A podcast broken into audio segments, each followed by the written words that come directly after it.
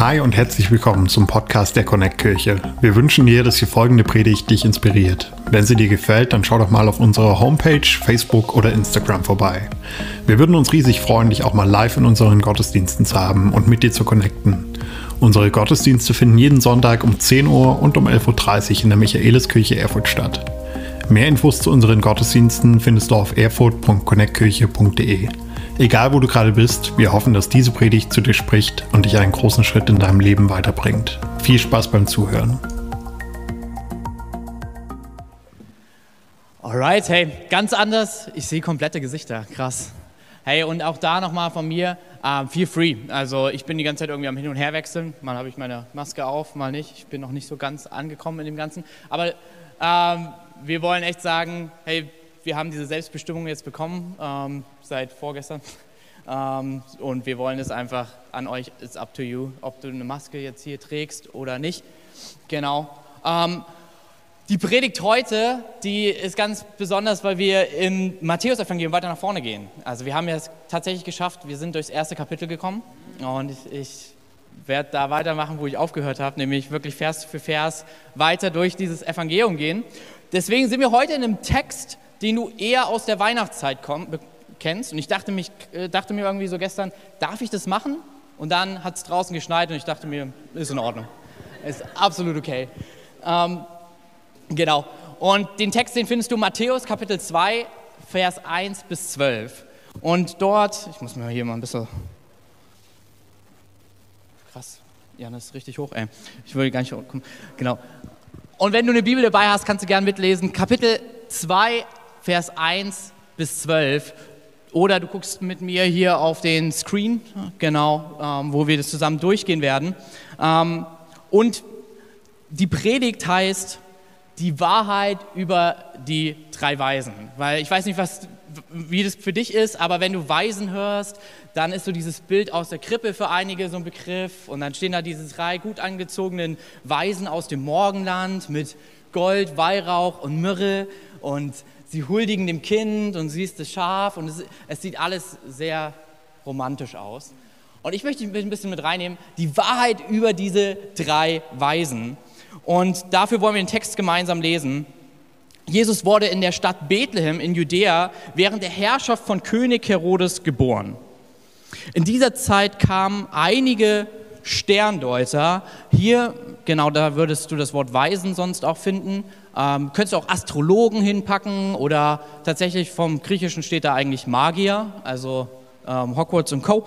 Und aus einem Land im Osten nach Jerusalem und fragten überall, wo ist der neugeborene König der Juden? Wir haben seinen Stern aufgehen sehen und sind gekommen, um ihn anzubeten. Ihre Frage versetzte Herodes in große Unruhe und alle Einwohner Jerusalems mit. Er berief eine Versammlung der obersten Priester und Schriftgelehrten ein. Wo soll denn der Christus nach Aussage der Propheten zur Welt kommen, fragte er sie. In Bethlehem, sagten sie, denn der Prophet hat geschrieben, O Bethlehem in Judäa, du bist alles andere als ein unbedeutendes Dorf, denn ein Herrscher wird aus dir hervorgehen, der wie ein Hirte mein Volk Israel führen wird. Daraufhin sandte Herodes eine geheime Botschaft an die Sterndeuter und bat sie zu sich. Bei dieser Zusammenkunft erfuhr er den genauen Zeitpunkt, an dem sie den Stern zum ersten Mal gesehen hatten. Er sagte zu ihnen, geht nach Bethlehem und sucht das Kind. Wenn ihr es gefunden habt, kommt wieder her und erzählt es mir, damit ich auch hingehen kann, um es anzubeten. Hier kleiner Spoiler, er will es eigentlich töten, aber das ist, wie er das mit dem Anbeten meint. Okay, weiter geht's. Nach diesem Gespräch machten die Sterndeuter sich auf den Weg. Wieder erschien ihnen der Stern und führte sie nach Bethlehem. Er zog ihnen voran und blieb über dem Ort stehen, wo das Kind war. Als sie den Stern sahen, war ihre Freude groß. Sie gingen in das Haus und fanden das Kind mit seiner Mutter Maria, sanken vor ihm auf die Knie und beten es an. Dann öffneten sie ihre Truhen mit kostbaren und Kostbarkeiten und beschenkten es mit Gold, Weihrauch und Myrrhe. Als es Zeit war, wieder aufzubrechen, zogen sie jedoch auf einem anderen Weg in ihre Heimat zurück. Denn Gott hat sie in einem Traum davor gewarnt, zu Herodes zurückzukehren. Alright, Ich habe mir gedacht, wenn wir über die Wahrheit der drei Weisen reden, will ich dir einfach drei Wahrheiten aus diesem Text mitgeben. Also wenn du mitschreibst, der erste Punkt, den wir uns heute anschauen wollen, ist eine Wahrheit, die nicht erschlägt, sondern unsere Sorgen ernst nimmt. Weil was verrückt ist, wir haben diesen Text und das Erste, woran wir denken, ist Weihnachten.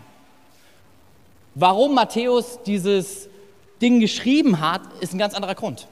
Der Grund ist, weil er die Sorgen der damaligen Juden ernst genommen hat. Es gab nämlich eine riesengroße Sorge, die sie alle hatten, was du dir, oh Mann, wenn du das gleich hörst, du kannst dir es eigentlich gar nicht vorstellen bei diesem Jesus. Nämlich Jesus, wir, wir stellen uns so diesen klassischen, typischen Gelehrten, Theologen vor. Jesus war ein bisschen anders. Jesus provozierte alle, denn Jesus war erstmal Zimmermann, also er war muskulös, wahrscheinlich gut aussehend so. Ähm, aber dieser Typ, der hatte einen Akzent, der war so extrem, dass jeder wusste, dieser Typ kommt nicht aus Judäa. Also du musst dir vorstellen, das ist wie, als ob einer hierher kommen würde mit dem krassesten oberbayerischen ähm, Akzent und sagt, ich bin der, Be- ich bin der echteste Thüringer, den man sich wahrscheinlich als Landesminister vorstellen kann. So, oder wir gehen ein anderes Bild für uns Erfurter, um es noch ein bisschen leichter zu greifen. Jesus war dieser Typ, alle erwarten den Bischof aus dem Dom und er kommt aus dem Mehrfachhaus aus dem Roten Berg raus mit einem schönen äh, Roten Berg-Plattenakzent. Das ist dieser Jesus und sie sagen, das passt nicht in mein Bild. So eine, hast du mal ihn reden hören? Hast du, hast du gehört, wie er redet? Der redet nicht wie ein Gelehrter aus Jerusalem. Der redet nicht wie einer, der in Bethlehem geboren wurde, sondern er redet wie dieser Zimmermann, der Typ vom Feld. Sie, sie wollten den Bischof, was sie bekommen haben, ist sozusagen den Straßenarbeiter. So, es passte nicht in ihre Wahrheit rein. Und das finde ich so stark, weil das ist der Grund, warum Matthäus das ganze Ding schreibt. Weil er die Sorgen der ersten Hörer ernst nimmt. Er könnte auch einfach sagen, ihr Idioten, hört mal zu, habt ihr gesehen, was er getan hat, was er gesagt hat, der ist Gott, jetzt findet euch damit ab. Aber er nimmt die Sache ernst und er, nimmt sie, er geht mit in, ihn, mit in diese Frage rein, diese Sorge ernst und zeigt ihnen, Jesus sprengt wahrscheinlich dein Bild von Gott. Weil Jesus ist immer so mehr und so anders, als du denkst. Ja, er redet wie ein Bauarbeiter. Ja, er redet wie ein Oberbayer mitten in Thüringen, der denkt, er spricht fließendes Erfurter. Und gleichzeitig ist er dennoch mitten in Bethlehem geboren. Gleichzeitig ist er der, der in Nazareth groß geworden ist und Zimmermann ist. Und auf der anderen Seite ist er in Bethlehem geboren. Lass mich, lass mich euch zeigen, warum. Und das ist der Grund, warum wir die Weihnachtsstory bekommen haben. Weil Matthäus die Fragen von den Juden ernst nimmt. Wie kann einer, der so einen krassen Akzent hat, wirklich in Bethlehem geboren worden sein? Warum? Weil es ganz klar war, dass im Alten Testament stand, dass der erste König in Bethlehem geboren wird. Also wenn wir hier in den Text gehen, ist es die erste Frage von allen. Wo soll denn der Christus nach Aussage der Propheten, also sprich dem ersten Teil der Bibel, zur Welt kommen? Und es ist absolut klar, er kommt in Bethlehem zur Welt. Das Problem ist, er klingt alles anders als jemand, der aus Bethlehem kommt. Das ist wie wenn jemand aus Berlin mit Icke denkt, er redet Hochdeutsch. Oder Hannoveraner sagen sie, ihr Akzent ist Hochdeutsch. Ich denke mir, manchmal beneide ich sie. Bei mir kommt immer ein bisschen das nordhessische Babbeln durch, weil ich da lang groß geworden bin. Ähm, meine Mutti, die ist hier aus Thüringen und es hat keine vier Wochen gedauert. Und man, du hörst Mühlhausen aus ihrer Sprache raus. Und ich kenne dieses die Situation. Viele Thüringer, mit denen ich ähm, unterwegs bin, ähm, und die lernen mich das erste Mal kennen und die sagen, es ist irgendwas komisch an dir. Du heißt Kevin und kommst nicht aus Amerika. Da musst du eigentlich aus dem Osten kommen, aber du klingst wie von irgendwo anders her. Und dann löse ich das immer auf und sage, ta, ta, ta, ta, ich komme aus zwei Welten. Ähm, und ähnlich musst du dir das vorstellen, macht, Jesus, äh, macht, macht Matthäus das und sagt, ja, er klingt wie ein Bauarbeiter, aber er ist in der heiligen Stadt Bethlehem geboren. Er verbindet alles, die Intellektuellen, die Leute von der Straße, die normalen Arbeiter die großen Theologen. Warum? Weil er für alle Menschen gekommen ist. Hey, ich m- möchte uns ermutigen, da wo wir auch sagen, hey, ich bin mit Jesus unterwegs, lasst uns die Fragen der Menschen, die uns umgeben, die Fragen, die Leute an das Christentum haben, nicht einfach abwürgen oder mit Wahrheit gefühlt erschlagen, sondern lasst uns die Sorgen ernst nehmen. Ich glaube, dass dein und mein Jesus so viel größer ist als jede deiner und meiner Fragen. Ich glaube, dass wir in den Fragen, in aufrichtigen Fragen, Jesus noch mehr begegnen als Gott, als wir es uns hier vorstellen können. Und ich will dich mit reinnehmen. Ich hatte eine Freundin, Ähm, die mit Katha und mir echt lange unterwegs war, und wir haben das Evangelium komplett durchgelesen.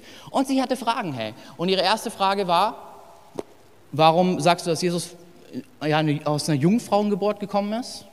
Spoiler, vor zwei Wochen hatten wir eine Predigt dazu.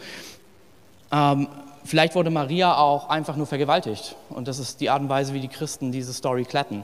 Und hey, du könntest dann einfach über diese Frage weggehen oder sie mit Wahrheit erschlagen. Und ich habe gemerkt, ich will es Matthäus gleich machen. Ich habe gesagt, hey, das ist eine gute These, let's, let's go. Lass uns die äh, vier Evangelien anschauen und lass uns die Beziehung anschauen, die Maria und Jesus haben und wie sie sich auf ihn freut und wie sie jubelt und sich dankbar ist, dass sie dieses Kind bekommen darf, wie sie als eine der wenigen ist, die mit Jesus, sein, wirklich nur noch Johannes, einer seiner engsten Freunde, am Kreuz stehen und um ihn trauert. Und meine gute Freundin meinte so, okay, das klingt nicht nach einer Mom, die vergewaltigt wurde. So, und ich glaube, ähnlich ist es mit all den Fragen, die Menschen haben in deinem Kosmos, wo du bist. Hey, eine Wahrheit aus dieser Story, die wir heute mitnehmen können, ist, lass uns Leute nicht mit einer Wahrheit erschlagen, sondern lass uns eine Wahrheit leben, die die Sorgen und Fragen der Menschen ernst nimmt. Weil Jesus ist manchmal komisch. Überleg dir im heutigen Kontext, der wäre vielleicht Texaner. Und kommt hier rein, ja... Möchte ich aber sage euch, ja. So, es wäre erstmal ein bisschen merkwürdig, es wäre anders, als wir es erwarten würden. Aber ich glaube, Jesus baut oft genau diese Brücken, damit wir anfangen, unseren eigenen Stolz und unseren eigenen Hochmut zur Seite zu legen und weil er Brücken baut zwischen Menschen. Okay, das zweite, die zweite Wahrheit für den zweiten Weisen, eine Wahrheit, die auf magische Weise unseren Sehnsüchten begegnet. Es ist interessant, weil direkt davor kommen Leute, weißt du, ist so spannend, es kommen Leute in die Stadt, die nach Jesus suchen, wo du nicht denken würdest, dass sie nach einem Gott fragen, oder? Ähm, und das zeigt mir eine Wahrheit für uns als Kirche und für dich und für mich heute Morgen. Nämlich die Magier, die Sterndeuter, die, die in den Sternen Gott suchten. Also sozusagen, sogar man könnte, manche, manche Kommentatoren sagen auch, die okkulten Menschen. Hey, die kommen in diese Stadt. Und warum? Weil sie suchen nach Gott. Und sie fragen eine Frage: Wo ist der neugeborene König der Juden? Wir haben seinen Stern aufgehen sehen und sind gekommen, um ihn anzubeten. Hier machen wir jetzt erstmal ein bisschen was kaputt an der Weihnachtsstory, so wie du sie kennst. Also halt dich fest, ist es in Ordnung? Es waren wahrscheinlich keine drei Weisen, sondern wir machen das einfach nur, weil es drei Geschenke gab und auf einmal waren es drei Männer. So, wahrscheinlich waren es Karawanen voll mit Kamelen, Leute, die aus Babylon hergezogen sind, Astrologen, richtig reiche Leute. Die Reise allein hat echt ewig gedauert. Das Jesus-Baby ist in dieser Story auch nicht null Jahre alt, sondern wahrscheinlich zwei und kann das erste Mal, als das Geschenke bekommt, so, vielleicht sogar so zurück, so Gold, Myrrhe. Noch nicht mit Akzent, weil es ist ja noch in Bethlehem. So, ähm, und die kommen da mit einer ganzen Truppe an Karawane, an Leuten an, äh, mitten in diese Stadt nach Jerusalem, weil sie nach diesem König suchen. Weil sie merken, sie suchen schon seit Jahren etwas in den Sternen, da ist eine Sehnsucht in ihren Herzen. Und dann kommt dieses Ereignis, wo sie merken, da ist mehr. Ich glaube, vielleicht ist es einer der Gründe, warum du heute Morgen hier bist. Du hast eine Sehnsucht in deinem Herzen nach mehr und du weißt nicht, wie du dieses Mehr definieren darfst. Ich möchte etwas äh, wirklich Ermutigendes zusprechen. Ich glaube, dass in deiner Sehnsucht nach mehr dir Jesus mehr begegnen möchte, als du je erahnen kannst. Es sind die Zauberer, Magier, Sterndeuter, Astrologen, wie du sie auch nennen magst, ein bisschen anders als das, was wir uns vorstellen. Und sie kommen an. Und verrückt, N T Wright erzählt, dass es tatsächlich sieben vor Christus dreimal ein Ereignis gab. Es gab folgendes Ereignis, was ich so abgefahren finde, dass die Konstellation von zwei Planeten, die so eng beieinander waren, dass man es in den Sternen sehen konnte, Jupiter und Saturn. Jetzt checkt es aus. Ich glaube, Gott spricht die Sprache deiner und meiner Sehnsüchte. Gott spricht die Sprache, wir denken oft, als Christen vor allen Dingen, ich, diesen Satz, ich hasse den voll, wenn Leute sagen, ja, es geht aber nicht darum, was du fühlst, sondern um das, was wahr ist. Und ich frage mich, vielleicht ist es wie mit dem texanischen Jesus, warum geht nicht einfach beides? Wieso kann es nicht wahr sein und auch etwas mit mir machen? Ich glaube, dass Jesus deine und meine Sehnsüchte sogar nutzt, um uns darin seine Wahrheit zu zeigen. Hey, und wie verrückt ist es? Er spricht sogar die Sprache dessen, wo du suchst. Sie waren Sterndeuter. Sie, sie kannten sich mit einer Sache gut aus, mit den Sternen. Und sie haben in den Sternen nach mehr und nach etwas Größerem gesucht. Und wer begegnet ihnen darin? Gott selbst. Ich glaube, Eine, eine zweite Wahrheit aus dieser Story ist, dass Jesus uns auf fast magische Art und Weise mitten in unseren Sehnsüchten begegnen möchte. Diese zwei Planeten stehen für folgende Dinge. Jupiter stand damals in der Astrologie für einen königlichen Planet. Saturn repräsentiert das Volk der Juden. Und sie wissen, irgendwo wird der König der Juden geboren. Und man kann wirklich nachweisen, dass dreimal in dieser Zeit dieses Ereignis passiert ist. Und sie ziehen aus und sie suchen. Und ich finde es so abgefahren. Sie suchen in den Sternen nach einem Götzen und sie finden den Schöpfer der Welt selbst. Hey, ich glaube, Gott macht das so oft. Ich, ich habe dir ein Bild mitgebracht. Wir müssen ein bisschen vorspringen hier.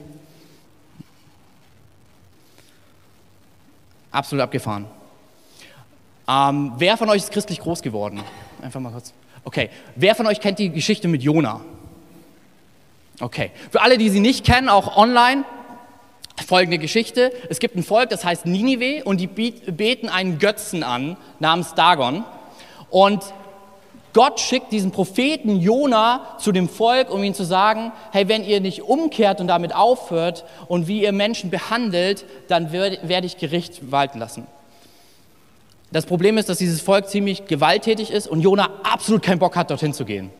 Also was macht er? Er nimmt ein Schiff und fährt genau in die andere Richtung. Was passiert? Dieses Schiff, es kommt in einen Sturm nach dem anderen, bis sie werfen alles über Bord, aber es verändert sich nichts, bis Jona endlich aus dem Loch gekrochen kommt und sagt, hey, der Grund, warum das alles passiert ist, bin ich, weil ich auf der Flucht bin. Und sie werfen ihn über Bord und er wird von einem Wal oder einem großen Fischwesen ähm, sozusagen im Mund aufgenommen, ist drei Tage in diesem Fisch und wird von dem Fisch ausgespeit direkt in Ninive. Absolut verrückt. Jona erzählt diesem Volk von dem Gericht, was Gott bringen will, und das Volk kehrt komplett um und betet Gott an. Jona ist ziemlich angepisst, weil er denkt, das ist nicht fair, weil Gnade nicht fair ist. Und ich dachte immer so, verrückt, wie, wie zu, um alle Welt, so ein Volk, was gewalttätig ist und einen Gott namens Dagon anbetet, kann nach einem Dialog sagen, wir wollen jetzt diesen Gott Israels anbeten. Pass auf, das ist das Bild von Dagon. Der Götze, den sie hatten, war ein Fischgott, der irgendwann sein, den Propheten seiner Rede ausspeien wird. Ey, ich glaube, Gott nutzt manchmal deine und meine Sehnsüchte, um darin dir und mir zu begegnen. Vielleicht bist du heute Morgen hergekommen und Du, du bist aus anderen Gründen hier. Und ich will dich in ein paar Storys mit reinnehmen. Gott begegnet dir in magischer Art und Weise mitten in deinen Sehnsüchten. Ein Beispiel für mich, was jetzt nicht unbedingt Dagon ist, sind zwei Freunde von mir. Der eine Typ, der fand ein Mädel gut und die hat ihn zum Gottesdienst eingeladen und er dachte, ich gehe mit ihr hin und dann kriege ich höchstwahrscheinlich ihre Nummer. Er war das erste Mal da und merkte auf einmal, oh, das macht voll was mit mir, aber nicht wegen dem Mädel, sondern weil ich merke, da ist irgendwie mehr. Das zweite Mal geht er hin, kriegt einen Korb, entscheidet sich aber für, für Gott und sein Leben wird verändert und er ist Pastor geworden. So. Gott begegnet selbst in, in den verrücktesten Sehnsüchten, mit denen du heute hierher gekommen bist. Die andere Person ähm, lernt Mädel aus der Schule kennen, und erfährt dann, dass sie Christ ist und denkt, hey, wenn ich mit ihr nur in die Kirche gehe, dann, dann lasse ich mich auf ihr Niveau ein, diese un, dieses ungebildete Niveau, und irgendwann kann ich sie überzeugen, dass das Quatsch ist und sie aus dieser aus diesem komischen Religiosität befreien. Er geht mehr und mehr hin und irgendwann verliebt er sich in Jesus als Gott ähm, und ist mittlerweile in einer Gemeinde, wo ich vorher war, einer der Ältesten. Also einer, der die Kirche, mit Kirche leitet. Noch eine Story. Wir waren früher im Hotel zu den Gottesdiensten. Ein Senior, weil daneben war ein Altenheim. Um, ein, aber bei uns im Foyer stand der Zigarettenautomat. Er hatte die Sehnsucht nach Kippen. Er kam, um Kippen zu holen, hört die Musik, geht in den Gottesdienst und entscheidet, sein, äh, sein Leben Jesus zu geben, weil er merkte, es mehr als jede Sucht es stillen könnte. Geht zurück, fängt an, auf X X L unsere Flyer auszudrucken für Weihnachten und klebt dem ganzen Seniorenheim hin. Und ich dachte mir an dem ein, ein Weihnachtsgottesdienst, spannend, unser Altersdurchschnitt ist deutlich gestiegen. Der absolute Hammer. Hier in der Kirche, jemand ist reingekommen, einfach nur als Touri aus Regensburg, um sich die schöne Kirche anzuschauen. Und nebenher lief halt noch so ein komischer Gottesdienst, setzt sich hin und merkt, boah, das bin ich, über den dieser Prediger da vorne redet. Kommt danach, äh, dieses Ehepaar gibt ihr Leben Jesus, kommt danach auf uns zu und sagt, wir brauchen dringend so eine Kirche, gibt es sowas auch in Regensburg? Und ich kann sie mit einem Freund dort connecten und seitdem sind sie dort in der Kleingruppe und Teil dieser Kirche. Egal aus welchen Gründen, aus egal welchen Sehnsüchten du in die Kirche kommst, ich glaube, dass das Christentum absolut wahr und vernünftig ist. Aber ich glaube auch, dass es nicht an deinen Sehnsüchten und deinen Emotionen vorbeigeht. Und ich glaube aber, dass es mehr stillt, als du suchst. Du suchst vielleicht nach den Sternen zu greifen. Du suchst vielleicht nach dem Partner, der dich erfüllt. Du suchst vielleicht nach etwas, was dich ablenkt oder dir den Stress nimmt, in dem du bist. Mitten in all dem möchte dir Jesus begegnen und zeigen, ich bin all das, wonach du dich dein Leben lang schon gesehnt hast. Hey, und an uns als Kirche, ich gebe es mal raus, wir sind immer eine Kirche, die offen ist für Menschen, die auf der Suche sind. Also wenn du schon alles rausgefunden hast, wird es schwierig hier, weil hier sind ständig Menschen, die auf der Suche sind. Ich bin einer davon. Ich würde uns sogar eher nennen, eine Kirche, die äh, unterwegs ist mit den spirituell Reisenden. Es ist so interessant, in den neunzigern hat man eine Aussage immer wieder getroffen, nämlich folgende: In den zweitausendern wird das Zeitalter der Spiritualität endlich beendet. Die Leute sind aufgeklärt genug und Christentum wird sterben. John Lennon ging sogar noch einen Schritt weiter. Ich lese den Zitat von neunzehnhundertsechsundsechzig sogar schon vor. Das Christentum wird vergehen. Es wird verschwinden und eingehen. Ich brauche darüber noch nicht mal mit Leuten zu streiten. Ich habe Recht und ich werde Recht behalten. Hier die Realität. Seit zweitausendacht gibt es so viele spirituell Suchende wie noch nie auf dem Planeten Erde. Die Pew-Studie hat herausgefunden, dass Religion absolut auf dem Vormarsch ist, weil Menschen suchen nach mehr. Man ist sogar so weit, dass Demografen zeichnen, dass das einundzwanzigste Jahrhundert weniger säkulär sein wird als das neunzehnte Jahrhundert, was sich das Jahrhundert der Aufklärung nannte. Gestern habe ich mit einem Kumpel zusammengesessen, Jacob aus Sambia, und er sagt, es ist schon verrückt, irgendwie die Christen aus Deutschland, die denken immer, sie müssen bei uns missionieren und bei uns gibt es irgendwie an jeder zweiten Ecke eine Kirche und hier musste ich ganz schön lange suchen und, und konnte so an zwei, drei Händen abzählen, zu welcher Kirche ich gehe. Bei mir in der Stadt sind es Hunderte. Vielleicht könnte man jetzt sagen, woher kommt das? Viele Leute sagen, ja, halt außerhalb von Europa und den U S A sind die Menschen einfach nicht so aufgeklärt und dumm. Aber es ist für mich schon interessant und ich finde es sehr überheblich, weil heutzutage auf der Welt sagen vier von fünf Menschen, dass es sinnvoll ist, an einen Gott zu glauben. Ich glaube, es gibt eher zwei Gründe. Man hat wirklich geguckt, warum ist es so? Und viele Leute wirklich sagen, hey, das liegt daran, weil der Rest der Welt noch nicht aufgeklärt genug ist. Ich glaube, es gibt zwei andere Gründe, warum Leute auf der Suche sind. Das erste ist das Bewusstsein, ähnlich wie bei den Sterndeutern, dass etwas fehlt. Das Bewusstsein, dass das, was ich bis jetzt erlebt habe, nicht alles sein kann. Das Bewusstsein, da gibt es noch mehr. Das Bewusstsein, das kann nicht alles aus Zufall sein.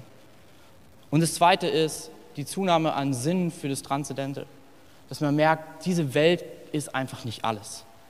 Wir sehen es in ganz vielen Fantasy-Sachen, Romanen, ähm, dass Leute flüchten in eine Fantasy-Welt. Warum? Weil sie merken, dass mit dieser Welt hier etwas noch nicht ganz so sehr stimmt. Ich weiß nicht, ich hätte nie gedacht, dass ich eine der Generationen bin, die mal Krieg erlebt. Aber spätestens jetzt merke ich, es stimmt halt nicht alles. Es ist nicht alles ganz. Aber das Gute ist, da ist noch so viel mehr. Und das erzählt diese Story von den Sterndeutern. Früher, unsere Eltern haben sich eine, waren eine andere Generation. Das war die Generation Why. Warum ist alles so? Und sie wollten alles erklärt bekommen.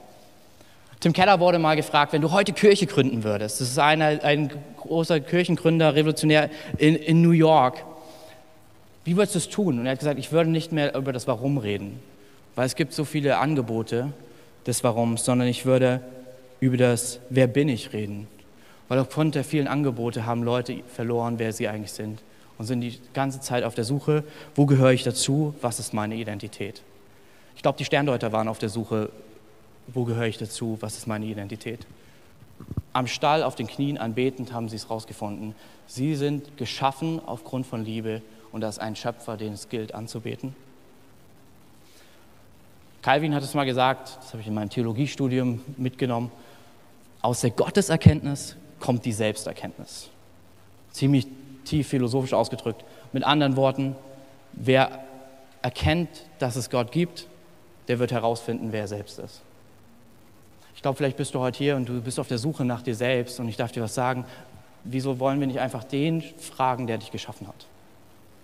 Wieso selber so viel suchen, wenn er dir Bedeutung zusprechen möchte, dass du zu ihm gehörst, dass du sein geliebter Sohn bist, seine geliebte Tochter, von ihm wunderbar gemacht, mit einer Bestimmung, nicht nur aus Zufall, mit Begabung, um gemeinsam mit ihm diese Welt zu verändern. Damit das, was in dem Transzendenten ist, hineinbricht, mitten in das Hier und Jetzt. Die dritte Wahrheit ist eine Wahrheit, die uns zum Haus Gottes führt, das uns mit Freude erfüllt. Ich will nochmal mit dir zurück in den Text gehen. Dort heißt es, nach diesem Gespräch machten die Sterndeuter sich auf den Weg.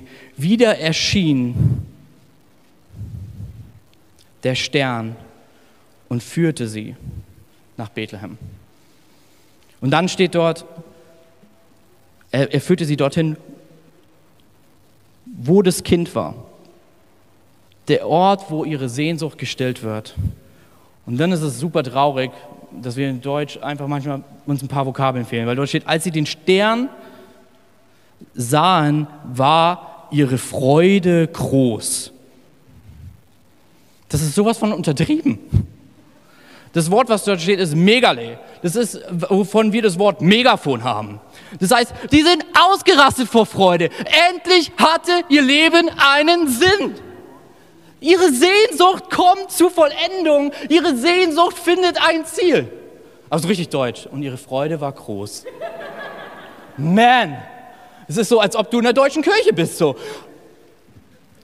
Das, was ich dort lese, war Babyloner, die ausgerastet sind vor Freude. Weil das ist es, was es tut, wenn wir Gott begegnen. Wir merken, mein Leben hat einen Sinn. Mein Leben ist nicht umsonst. Ich bin kein Zufall. Ich bin schon vor Beginn der Welt erdacht, geliebt, gewollt, gekannt.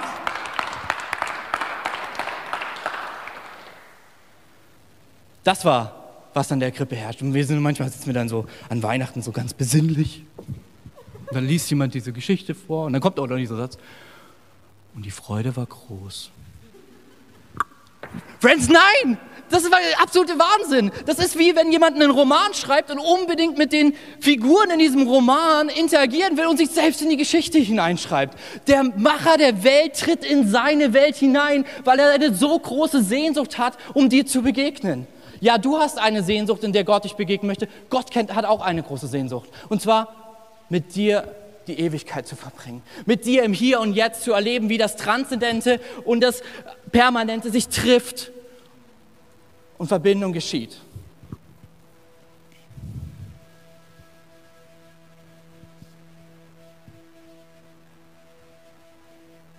Hey, ich glaube, wir sind alle an dem Punkt spirituelle Reisende. Und wir als Kirche haben eine Aufgabe und Bedeutung in all dem. Ich glaube, du und ich, wir sind Sterne. Du und ich sind das Licht, was den Weg weist. Das ist für uns ziemlich schwer zu verstehen, weil unsere Städte ziemlich gut leuchten. Aber ich war damals in Sri Lanka, mitten im Dschungel, und wenn es da dunkel ist und es nur Licht als Kerzen gibt, dann ist es halt wirklich dunkel. Du kannst doch nicht mal zwanzig Zentimeter vor dir etwas sehen. Wenn dort die Sterne am Himmel funkelten, wurde der Dschungel sichtbar. Ich glaube, dein und mein Leben als Christen ist genau dieser Stern für Menschen. Menschen, die in ihrem Leben eine Sehnsucht haben. Und Gott, der eine Sehnsucht nach ihnen hat, ihnen begegnen möchte. Und ich glaube, wir als Kirche, Friends, wir dürfen diese, diesen Platz des Sterns neu einnehmen. Und manchmal empfinden wir das vielleicht auch als, ist es notwendig, ist es wirklich, wirklich ich? Ja, genau du.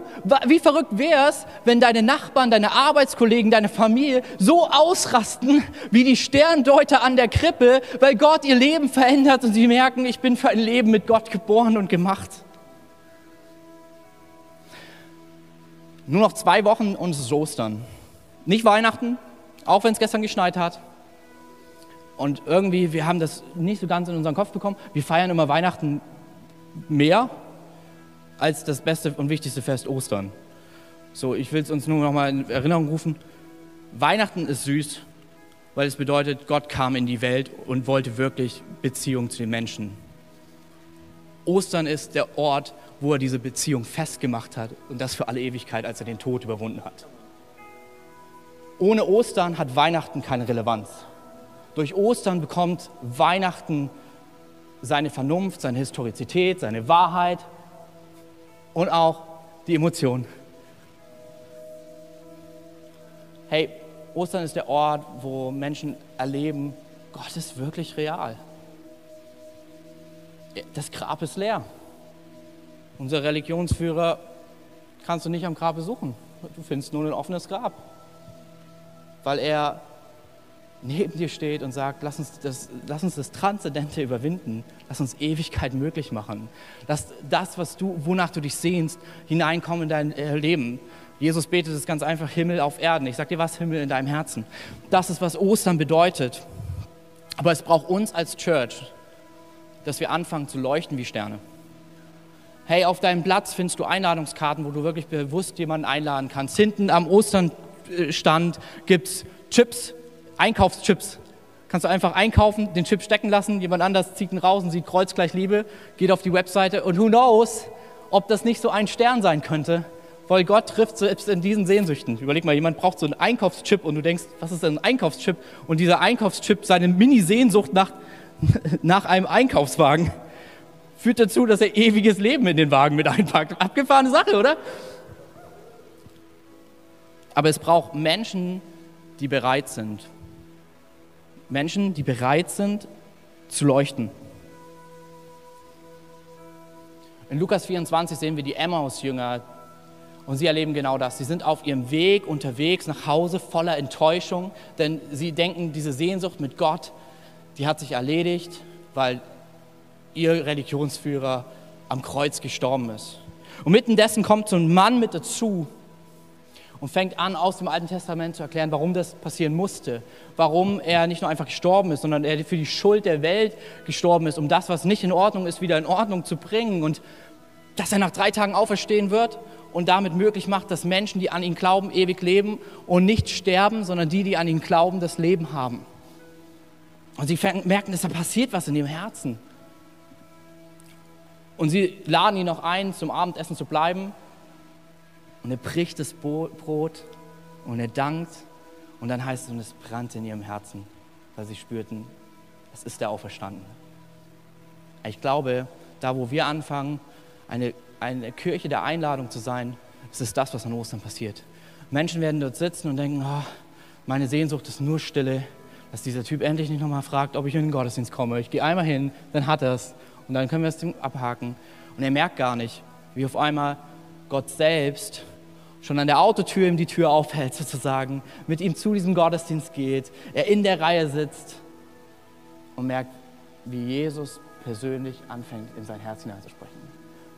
Jesus persönlich wie bei den Emmaus-Jüngern sich direkt daneben setzt und sagt, das habe ich für dich getan, weil ich dich liebe. Der Einkaufschip, die Einladung, das war nur mein Stern. Der Stern hat nur eine Bedeutung, Weg zu weisen. Mehr muss er nicht tun. Du und ich, wir haben keine große Aufgabe. Wir sind nicht dafür verantwortlich, dass Menschen ihr Leben Gott geben.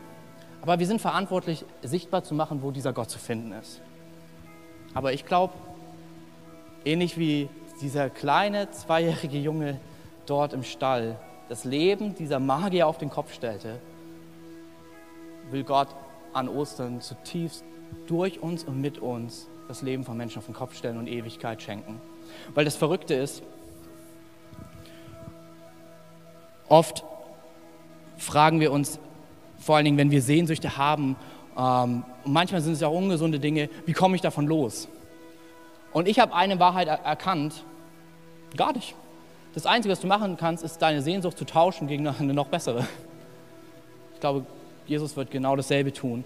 Die Magier, sie kamen auf einen Weg zu dem Stall und, sie, und ihr Lebensweg änderte sich und sie kehrten anders zurück.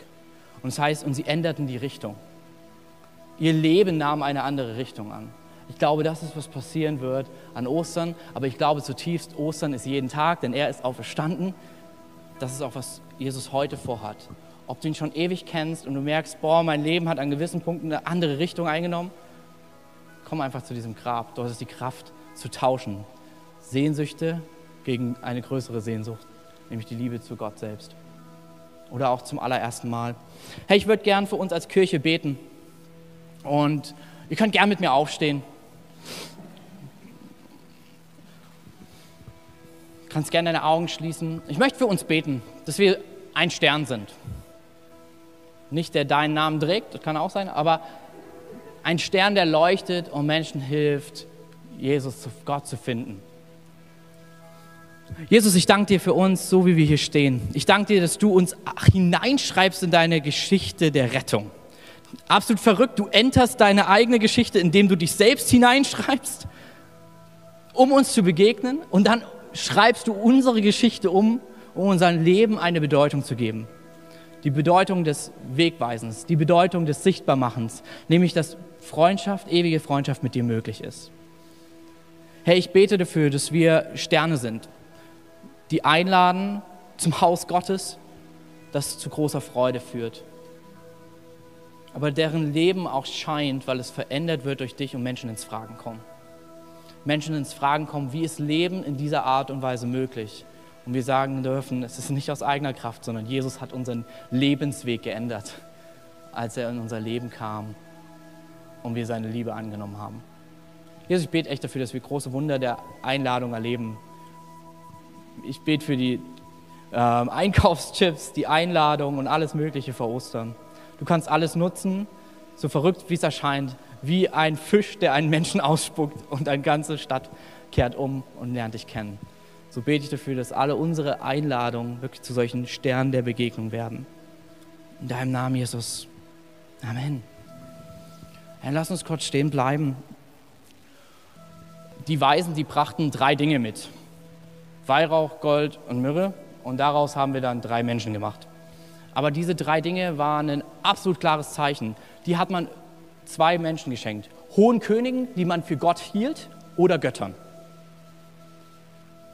Diese Sterndeuter brachten diese drei Geschenke mit, um klar zu bekennen, hey, wenn wir diesen, diesen Menschen in der Krippe dort finden, dann ist er Gott. Und wir wollen das bekennen. Wir wollen auf die Knie gehen und ihn anbeten und mit den Geschenken symbolisieren, du bist unser Gott, ändere du unseren Lebensweg, sei du die Erfüllung unserer Freude. Hey, wenn du heute hier bist, brauchst kein Weihrauch, Myrrhe und Gold zu Jesus zu bringen. Aber das ist eine Symbolik und es gibt eine andere Art und Weise, das heute zu tun. Ich möchte dich gerne hineinleiten in ein Gebet, was nichts anderes ist, als zu sagen, ich bekenne, du bist mein Gott. Ich bekenne, du bist mein Gott.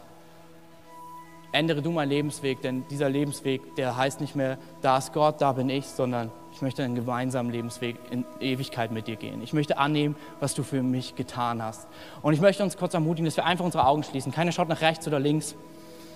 Auch online, wenn du dabei bist oder im Babyraum. Lass uns kurz unsere Augen schließen. Das ist ein heiliger Moment zwischen dir und Gott. Und wenn du sagen willst, hey, ich will, dass Gott wieder zurückkommt in mein Leben oder ich, ich renne zu ihm zurück oder du hast ihn noch, noch nie äh, bekannt, hey, werde du mein Gott, ich möchte mein Leben dir anvertrauen, dann ist das jetzt gleich deine Möglichkeit. Ich werde von drei runterzählen und wenn du diese Entscheidung heute festmachen willst und bekennen möchtest, dann kannst du einfach am Ende deine Hand heben, damit ich weiß, mit wem wir gleich gemeinsam alle laut zusammen beten werden. Drei, Gott liebt dich von ganzem Herzen. Zwei, er ist dir heute näher, als du denkst.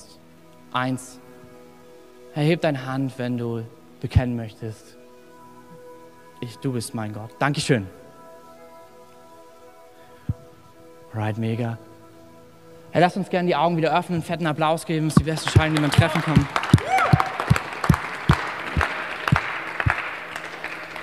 Und wir wollen gern dich begleiten, auch im Gebet.